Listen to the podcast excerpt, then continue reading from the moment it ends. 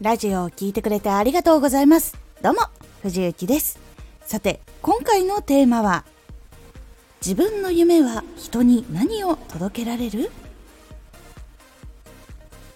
自分の夢は人に何を届けることができるのか？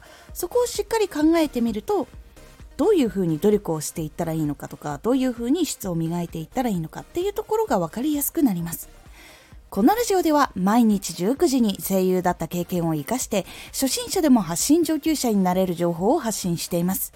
それでは本編の方へ戻っていきましょう。自分の夢を仕事にしていく時に大事なのは人に何を届けることができるのかっていうのをしっかり考えてそれを実現していくことに結構あります。自分の夢は人に元気をこう届けれる。人の生活をもっと便利にできる。人との距離を縮められる。人と人の趣味をつなげられる。人に知識を届けることができる。などなど。人に何を届けることができるか。っていうところをしっかり考えることで今後自分はそのためにどんな知識や技術。っていうのを身につけておくことでうまく届けることができるのか。そして必要とされるのか。っていうのを考えると行動しやすくなります。なので1自分の夢は人に何を届けられるのか。2届けるために必要なことは何なのか。3つ目自分が行動して実績を積み上げていく。という段階を踏んでやっていくようにしてみてください。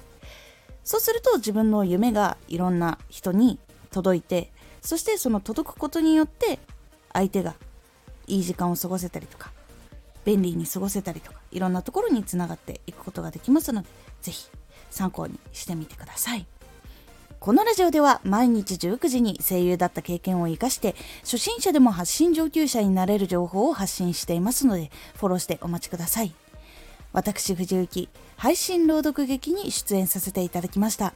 2月25日までアーカイブ放送しております。下の概要欄からチケット購入できます。作品の名前は時空警察バージナル。こちらのミライオンという男の子の役をやらせていただいております。ぜひ。皆さんも時空警察バージナルオンラインに遊びに来てくれれば嬉しいなと思っております X もやってます。X では活動している中で気がついたことや役に立ったことをお伝えしています。ぜひこちらもチェックしてみてね。コメントやレター、いつもありがとうございます。では、また